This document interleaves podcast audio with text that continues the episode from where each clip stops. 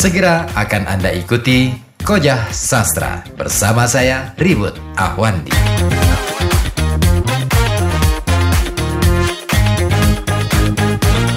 Lupa siapa ya yang ngomong, harusnya Mas Sabrang. Wah, pas kemarin saya jadi moderatornya dia di webinarnya kampus gitu.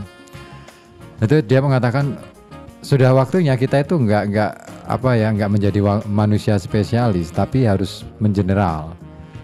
Artinya dia harus bisa menguasai segala hal, senajan sidik tapi ngerti, gitu loh.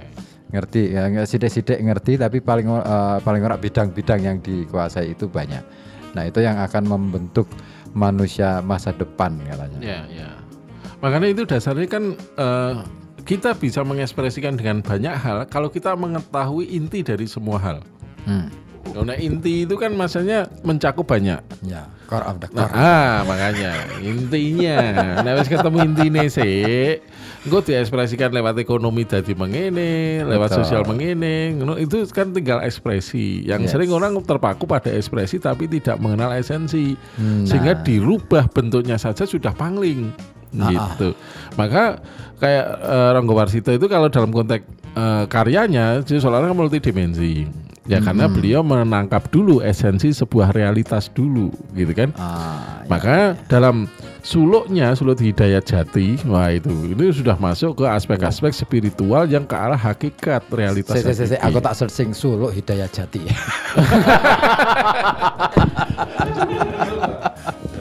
Yo, kan kelemahannya penyiar itu. Dia belum tentu menguasai banyak hal. Ya enak. Saya kira internet sih, gitu ya. Jadi enak. Suluk Hidayat Jati itu sebenarnya beliau menganukan martabat 7, mengadaptasi martabat 7 dari Ibnu Athaillah ya itu ya. Jadi artinya beliau sendiri mempelajari realitas itu bukan hanya di aspek teks atau hanya di aspek linier kapujangan secara akademisnya, tetapi lebih kepada esensinya dululah. Kalau berikutnya diekspresikan menjadi indah, nah berikutnya itulah salah satu aspeknya. Aku tahu nemu itu Suluk Hidayat Jati itu. Iya, ini belum nemu iki. Enggak. Saya nemu. Saya nemu teksnya. Tapi huruf yang digunakan bukan lagi huruf Jawa. Tapi sudah pakai pegon. Arab pegon. Aku malah belum tahu nih Arab pegon ngerti. Tapi itu sama yang saya coba sandingkan kan dua teks ini antara yang beraksara Jawa terus kemudian yang pegon itu sama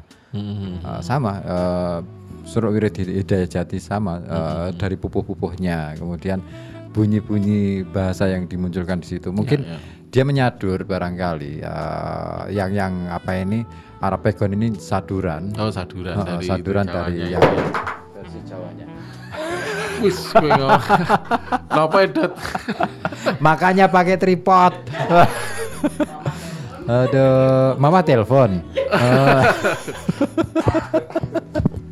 Kacau deh. Aduh, itu menarik. Iya. Ini baru aku nemu. Kalau di sini ada satu tulisan menarik yang ditulis oleh siapa ini? Sebentar di bawah. Wibowo yang ditulis oleh B. Wibowo. Dia menyatakan bahwa Suluk Hidayat Jati itu ya semacam zikir orang Jawa Tempo dulu.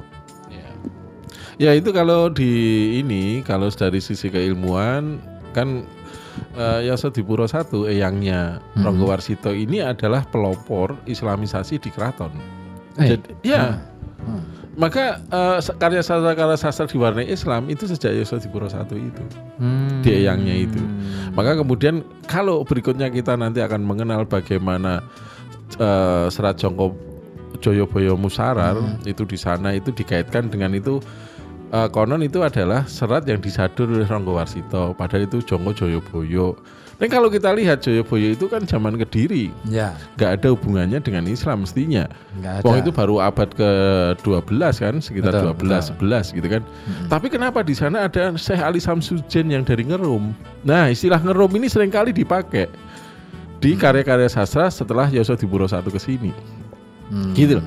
Dan Serat Jangka Jayabaya Musarar itu bahasa yang dipakai pun sudah bahasa Jawa modern, bukan bahasa Jawa kuno atau bahasa Jawa tengahan. Enggak, kan, ya. Artinya itu sudah karya Kapujangan di era Keraton Surakarta itu.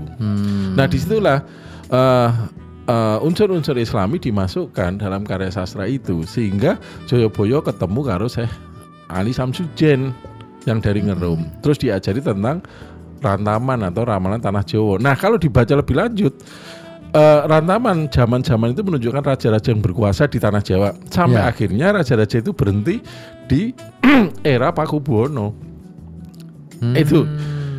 Itu kode-kodenya itu era Pakubuwono, ibaratnya ya dari zaman Mojopahit, zaman Demak, Pajang, Mataram, rajanya siapa itu dikasih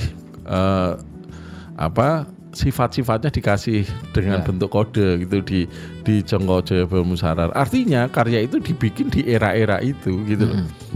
Jadi belum tentu itu suatu ramalan dari Jangka Joyoboyo yang sesungguhnya, kadang seperti itu. Ini ada yang nelpon saya. Kalau mau nelpon di radio aja. Sudah belum saatnya Anda menelpon saya di saat yang tidak tepat ya. Aduh. Ya silakan yang mau nelpon di 4244474 ya, atau di 0855420912. Tapi kalau 0855420912 itu hanya bisa untuk WA dan SMS gitu ya.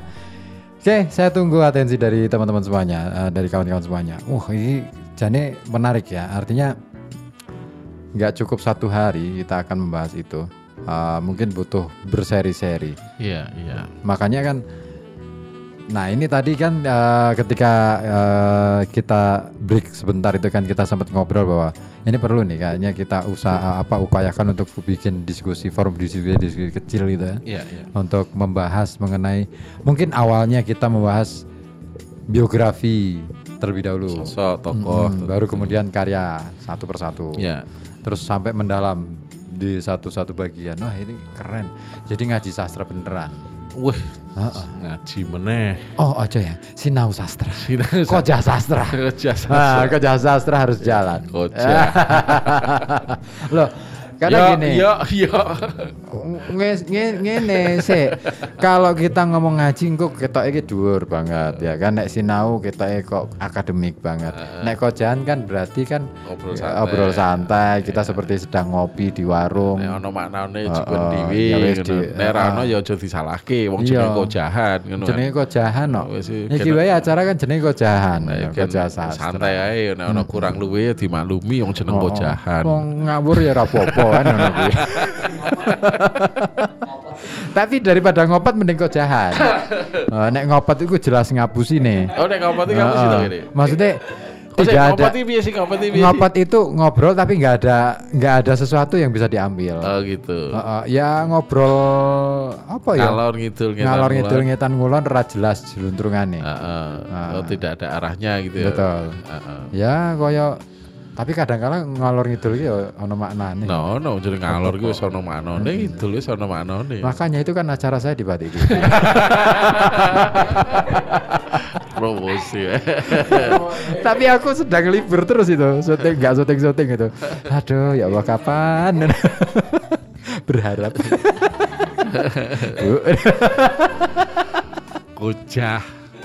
Kojah Sastra. Iki rano sing telepon, rano sing SMS ya wis ora apa-apa. Beneran. Aku. Leren seneh lah ya. Iya.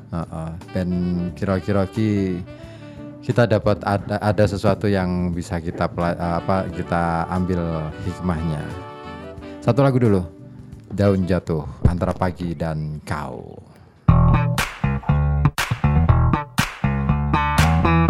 Kojah Sastra akan kembali setelah beberapa pesan berikut ini.